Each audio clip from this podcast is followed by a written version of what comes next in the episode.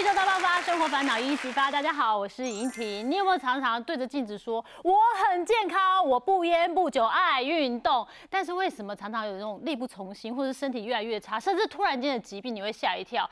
有没有想到，有可能是你忽略掉一个隐形的杀手？所谓隐形杀手呢，就是我们在做资料的时候发现，久坐你一天超过6个小时，6个小时真的不久，有时候我做9个小时都有。6个小时的久坐，可能它就在扼杀你的健康。所以今天我们2位达人专家来好好跟我们分享一下，到底怎么样调整你的生活。首先欢迎骨科名医蔡凯宙。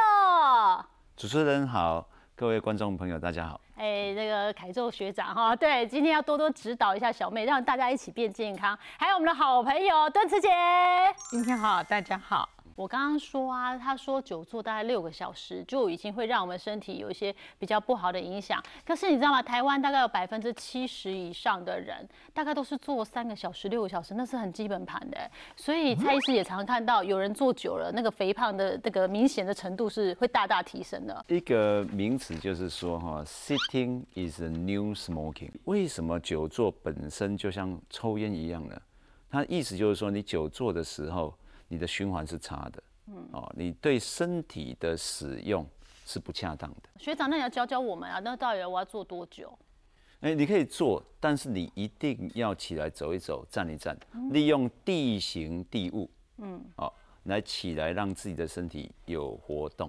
我们可以站起来啊，上个厕所啊，利用桌椅啊，做一些地形地物的运动。就是你平常时不太会动到的地方啊，在办公室哦，中午吃饭时间你就可以做了，不会太难哈。我们第一个动作要做什么？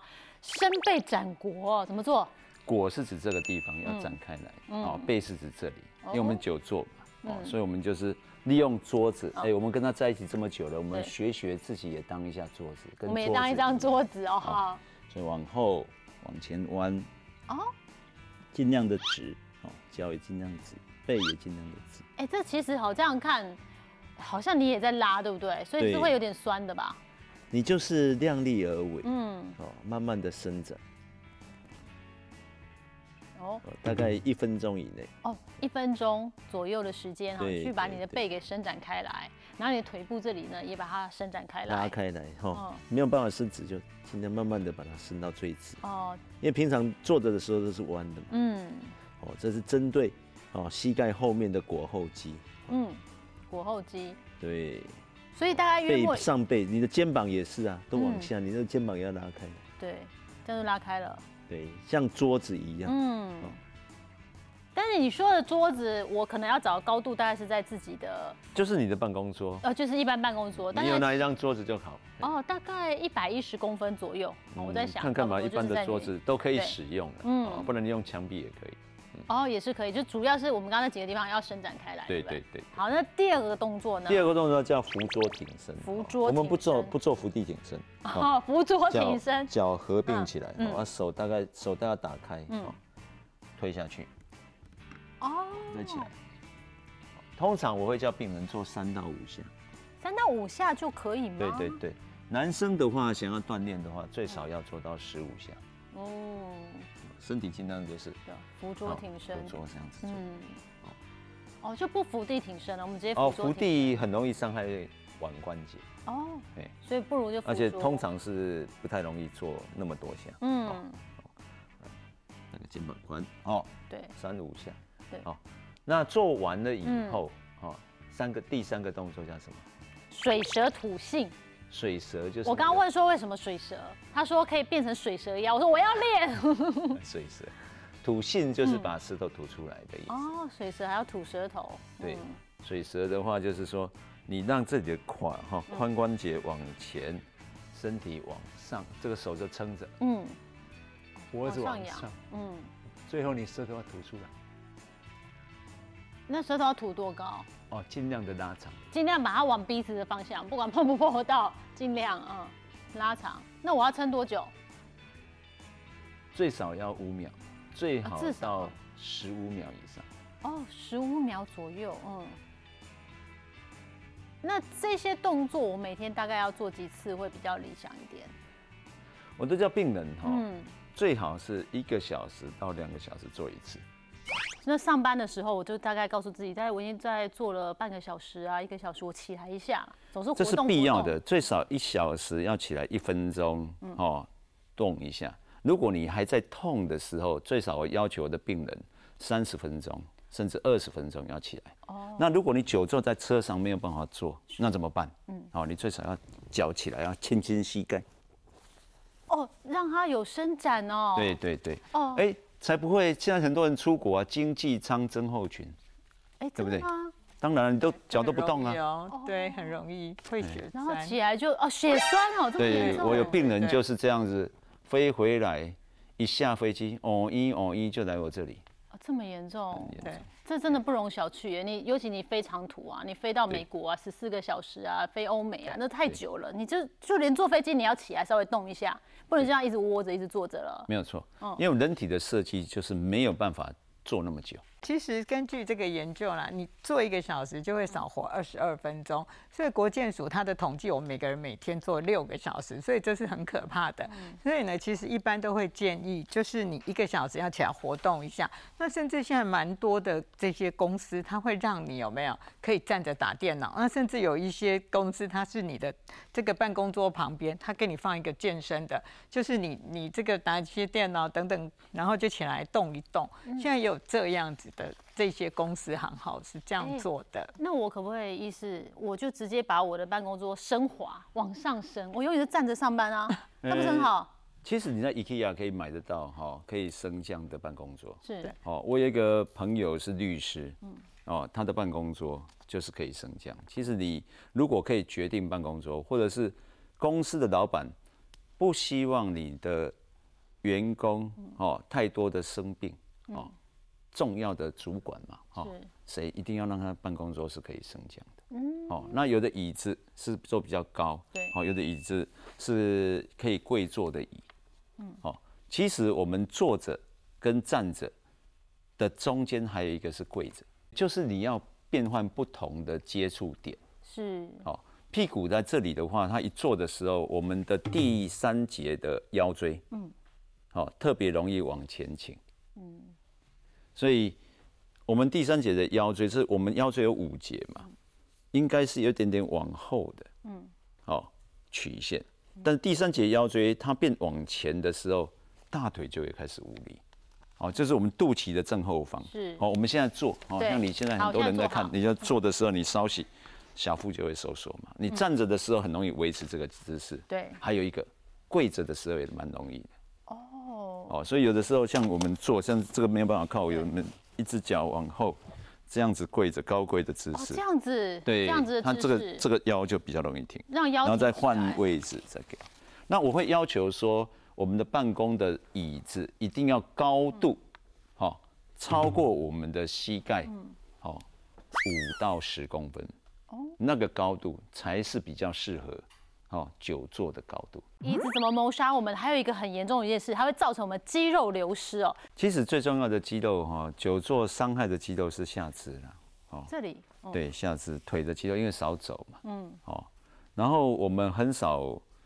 注意到的就是手部的肌肉，上肢的肌肉。嗯，我们评估肌肉量有2个方法哈，一个就是用握力，握力的话，男要18，男要26公斤的握力，好，女要18公斤的握力。嗯，握的时候那个力量。那我在临床上面哈，每一个病人来，我都是测他的握力。嗯嗯，哦，如果这一个握力不足的话，就是肌少症的前提。 哦，真的、哦，肌少症的死亡率其实是跟癌症差不多的，这么严重、哦？对对对，我看过最严重的肌少症是拿汤匙，就拿起来就很累，然后呢，要晚上要睡觉的，要拉被子起来盖，他都觉得手没有太大的力气。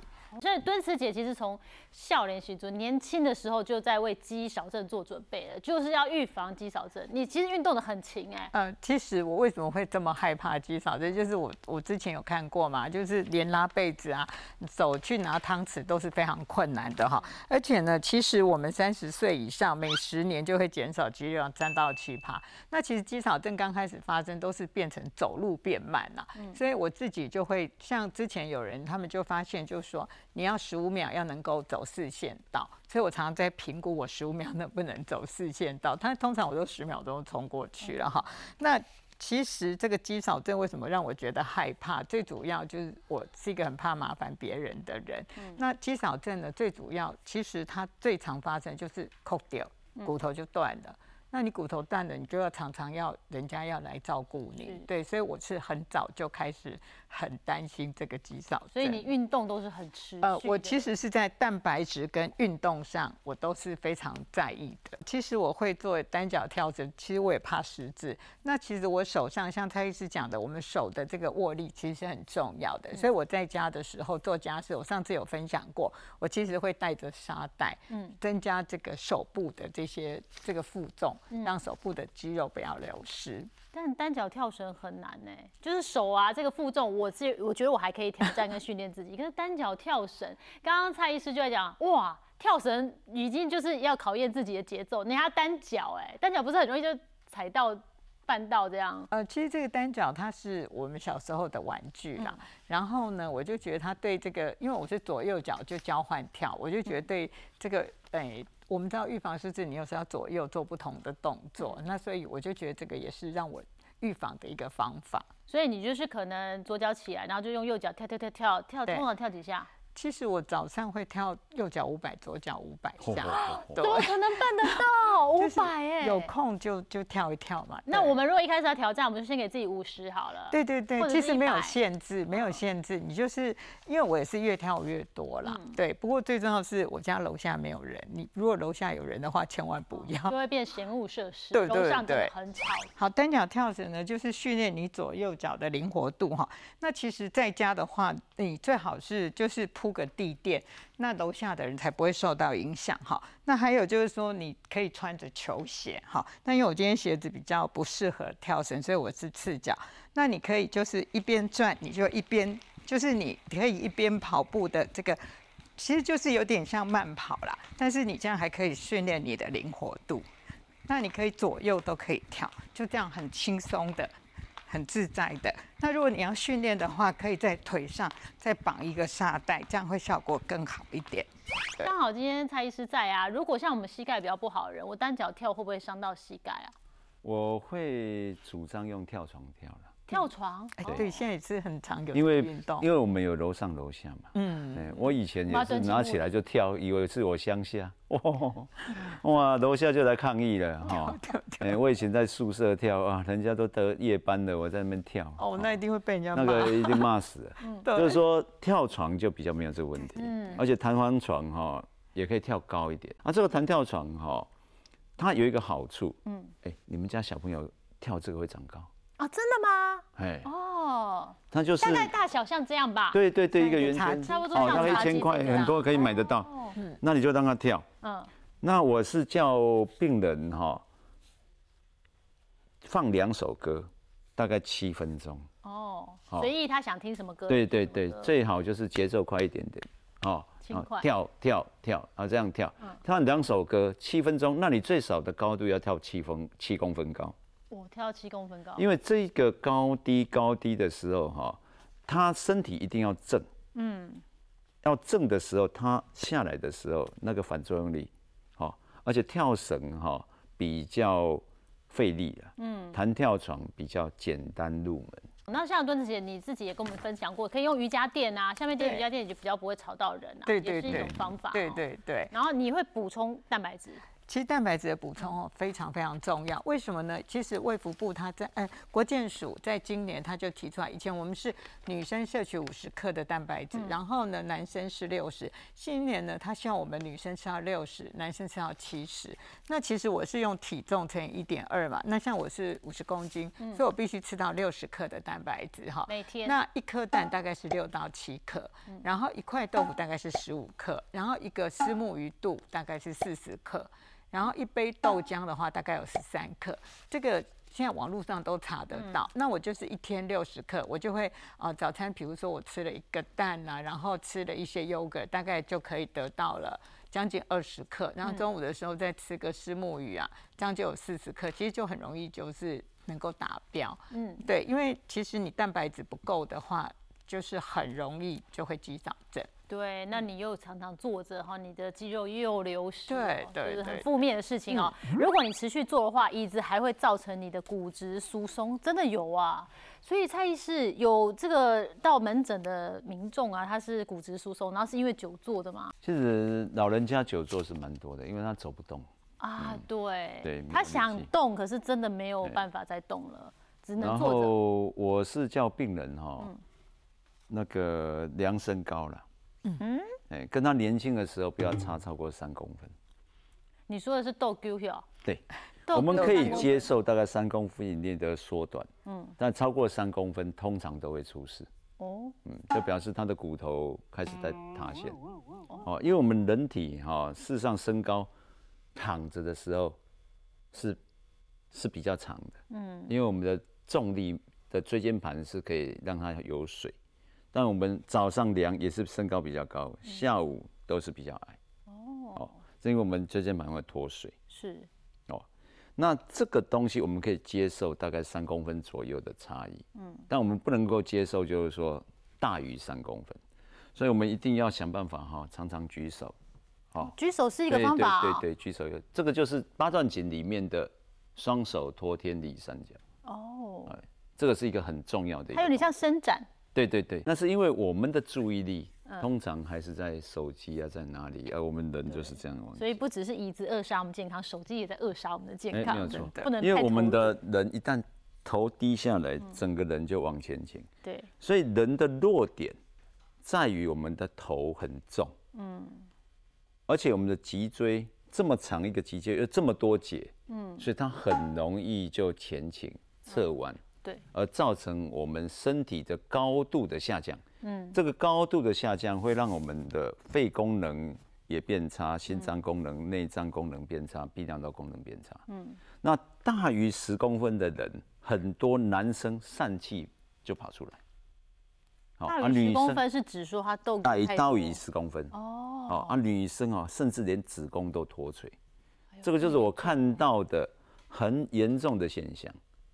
嗯，就是你前倾以后，内脏是受损的，压力是够大的，嗯，它就会从弱的地方凸出来，嗯，那我们的医学就说啊，这个我是修这一刻的，那缝一缝，啊，这个脱出来的把它拿掉割掉，哎，一旦手术之后，更多的问题发生。 尤其是你的身高在豆丢，它是一个警讯，而且你豆丢的幅度到3公分以上，那真的是一个大警讯哦，就绝对不能等闲待之哦。你会说骨质疏松，那是老岁仔的代志，那是 LKK 代志 ，no， 很多年轻女性也骨质疏松的一段时间。一般来讲，我们会觉得更年期之后是骨松的一个大的危机哦。其实，很多年轻人哦，现在就像我遇到蛮多的那个年轻的女生，因为减肥啊，然后很爱漂亮，结果她要下楼梯的时候一踩。 我惨了，骨板的那个骨，那个就骨折了。啊、对，那其实哈、喔，我们更怕老人家骨折。为什么他骨折之后一卧床哈、喔，他其实只要卧床1个礼拜，肌肉骨质就开始流失，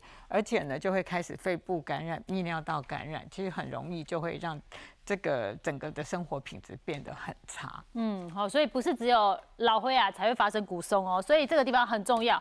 我们要让学长跟我们讲哈，远离骨松有很多事要做。你刚刚第一件事就提醒说减药，老人家药用的尤其多。那我们年轻人其实用药也要注意，要评估，对不对？所以减药是一个远离骨松的很重要一件事啊。 就是以台湾目前用药最多哈，大概是安眠药啊，而且不限年龄，很多人都在吃安眠药。真的，安眠药非常非常严重，嗯，而且它有成瘾性。最主要就是说，它的给你的睡眠，它不是真正的睡眠，哦，它会让你睡眠的结构改变，嗯，那这睡眠的结构改变哈，它第一伤害的就是肌肉，嗯，哦。 那你睡眠没有办法进入快速动眼期的时候，它没有办法放出一个物质叫 Acetylcholine 乙酰胆碱。嗯，这乙酰胆碱是很奇妙的东西。我们人体哈、是在快速动眼的时候，把身体完全放松。是。完全放松以后，它可以把肌肉里面的毒素给它排掉。嗯。哦，所以你只要安眠药吃够久，嗯，保证肌肉痛，啊，保证关节炎，一定有一天会来看我们骨科。 哦，我们就等拿着电锯等你，就是这样子。但他很难跟你聊天，透过问诊的时候发现他是过度依赖安眠药。我的病人我都会给他一个问卷，他吃了多久了，怎么样子，中毒多深，我会看他过去的用药的记录，是，哦，还有我会跟他讲话，看他的眼神，眼神怎么样？对，眼神哈不会晃动，嗯，整个人呆滞。哦。 那种人，要讲话一下就忘记。那有你公公也跟他吸毒，哎，有那个感觉。安眠药就是一种吸毒，真的哦。哎，对，哦，更严重的像现在忧郁症的药，嗯 ，SSRI， 哎，吃了以后不会感觉到忧虑，同时也不会感觉到快乐。他一早醒过来，只有一个感觉，就是想去死。哦，产生自杀的那个意念。嗯。 所以这些药物可怕是到这个程度。嗯，不只是骨质疏松哦，我们现在讲整个人都涣散了，好，没有核心价值，没有喜怒哀乐了，这有点可怕，对不对？所以减药看起来是很重要一件事情。但是减药很难，减药要有专业。对。哦，那要有很多配套措施，很多人想说，哎，我就不吃就好，嘿嘿，不吃很难。嗯，因为已经上瘾了。 那还有一件事很重要是减糖哦，远离骨质疏松症竟然是要减糖啊！这个牵涉到一个东西叫做胰岛素阻抗，大家有听过吗？有。哦，就是说，这很多的病跟胰岛素阻抗都有关系。当你胰岛素分泌过量的时候，我们身体是处于一个水肿的状态。嗯。哦，那这个时候我们身体的机能运作就会出问题，连钙质的吸收也会出问题。 哦，所以你有时候吃钙，哦，你以为补钙它就会吸收吗？哎，不见得，吃了就排掉了。吃了个人家胰岛素阻抗的时候，它很多很多问题。像我最近在处理病人，嗯，哦，睡眠呼吸中止，嗯，也跟这个有关。他整个睡眠都不好，所以我要讲就是说，我们看骨质疏松，它是一个果，你应该去检讨。 他之前的病因是什么？嗯，我常常笑说，我们现在医学叫做打地鼠医学。嗯，哦，地鼠出来打，啊，这个出来再打，你没有去检讨地鼠是从哪里钻出来，它是什么样的病因？嗯，哦，其实糖就是我们现代人在吃加工品的食物过多而造成的一个很大的问题。而且你会依赖哦，真的会依赖。上瘾。 对，那但是如果我减糖，我大概减到多久的时间，我可以明显的感觉到，可能骨松的状况也好一点，或肌少症的状况也好一点，它会有个时间吗？最少减糖都要经过3天、3周，甚至到3个月，是连续的。是，哎，你先3天感受一下，你就知道不一样了。对，3天哦，然后你可以连续做到3周，嗯，做到3个月的减糖哦，可以说是脱胎换骨。哦，真的哦，会有脱胎换骨的感觉哦。一个习惯养成至少21天嘛，那就给自己一个机会，21天来挑战看看。对，无糖生活啊，减糖生活就好了吧？对对对对，因为完全无糖太难了，对不对？好，那还有减少加工食品，顿时姐一直在跟我们讲，加工食品毕竟真的还是比较不好，对不对？对，因为加工食品很多里面会加一些磷酸盐，好像碳酸饮料，它会有一些磷酸盐。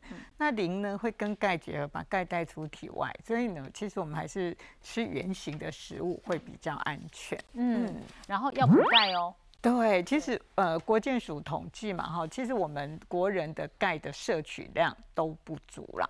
好，比如说我们应该吃到1000，可是我们事实上都每个人呢都只吃到587毫克而已。但是呢，这个怎么样补钙呢？其实是很重要的哈，就是说你可以吃一些高钙的食物哈，像我个人呢，就是会把这个黑芝麻，然后呢把它。 就是你要吃的时候稍微敲碎一下，就可以加在什么yogurt 啊或者豆浆里面哈。那我会吃小鱼干哈，还有樱花虾。那其实很些人就说，那我吃素怎么办呢？其实你可以吃芥蓝，芥蓝也是高钙，然后素食也可以吃这个芝麻。芝麻跟芥蓝。对，然后有些人就问我说，那牛奶跟豆浆哪个补钙啊？其实这两个东西不一样，牛奶的钙呢是这个豆浆的钙只有牛奶的10分之一啦，所以说。豆浆是一个良好的蛋白质来源，但是牛奶，如果你真的要补钙的话，我会建议你选择牛奶或者是油梗。那其实这些高钙的东西哈，你要在三餐里面分布。那我们知道钙比较难吸收，所以你吃这些东西的时候，可以搭配这个高维生素 C 的水果，因为 C 可以加速钙的吸收，所以呢，这些钙就比较容易吸收。不过是不是高铁跟高钙就比较不建议一起？铁跟钙其实能吸收一个，所以呢，这个不要。 想说，哎，你高铁的东西要跟高钙的一起吃，所以你这一餐补的是什么？你其实就是单一的就好，然后配上一些维生素 C， 对，就可以容易吸收。我们用一餐一餐来做一个界限，好，不是说今天就是补钙，明天就是补铁，没那么复杂。我们就这一餐我钙多，下一餐我就铁多，对对，做一个调配。但是基本上，就是说。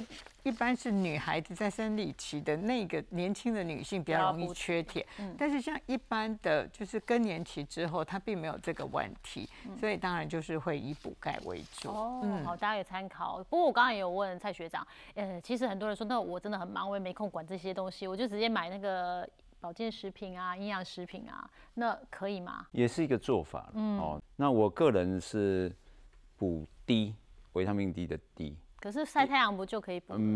我是补到比较高的剂量，我大剂量短时间给。是。那这时候身体的 D 高的时候，哈，它对钙的吸收在小肠的吸收会比较快。哦，是。所以补了以后，你要知道它有没有进去你的肠胃道被吸收，这个跟 D 有关系，维他命 D 的 D。那这个在台湾哈一白遮三丑的文化里面。 哎，你要叫一个年轻女生去晒太阳，那就可能就有困难哦。然后呢，还有一个就是低补够以后，你的钙事实上在身体里面是两面刃，它是有风险的。哦，真的吗？你没有进去到骨头里面，你可能会造成血管的钙化，或者是肌腱的钙化。那这个。 钙能够进去到身体里面，哦，第一个吸收是维他命 D， 第二个是维他命 K2， 能够导钙入骨，大家听过吗？导钙入骨，哦，把钙导到骨头里面去，吃到该去的地方。对，啊，这个维他命 K2 哈，在日本的饮食里面，他们的纳豆很多。 啊，这就呼应你说要吃发酵食物的概念。这个跟我们的文化有关系。哦。 古代的人，他的植物大量生产，没有冰箱，他们怎么样保存？他当然拿去发酵啊。而且是每家每户有自己发酵的细菌，自己做。那你现在不是啊？现在全部工厂，你发酵的到底有没有真的去发酵？上架的每一个食物都被灭菌过。 以后再上架，不然它会继续发。所以我还是鼓励病人说，你买有机的东西回家自己做。K2 菌其实就是把叶绿素，好，经过菌的消化以后产生 K2 的营养素。那你也可以吃草饲奶油。哦，草饲奶油有 K2 菌。草饲吃草的牛，它本身有产生这些，但是你如果不是吃草的牛，它是吃谷物的，它里面的叶绿素不够，没有办法被转换成 K2 这个营养素。所以简单讲，我们今天的骨质疏松是一个加工食物病。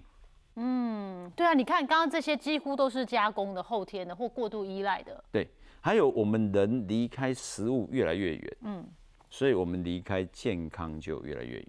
那我们再来看椅子啊，扼杀我们的健康。还有一件事情会造成我们的肩颈啊，还有腰椎哦，会比较容易酸痛哦。其实很多人来求诊也是，哎，就不知道为什么这里酸那里痛的哦，对不对？蔡医师常常有病人进来就哦，我家就酸哎，我家就疼啊，常常会发生。就一问，真的是因为坐太久。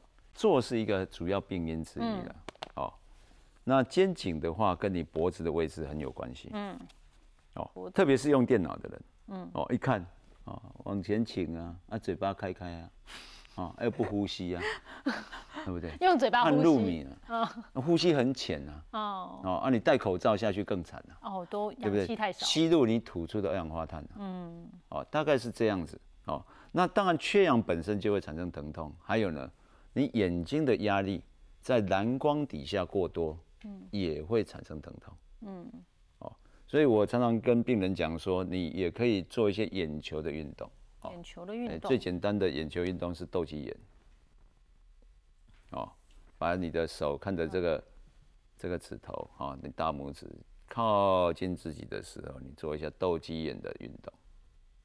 哎，有的时候，这样子的一个简单的运动也会放松你的肩颈的肌肉。哦，不是只动眼睛哦，是这边都一起连带的被放松。因为你的注意力在你的眼睛，哦，你的眼睛可以做这个 converge， 就是说它可以这样子看，哦，这个都是一个训练。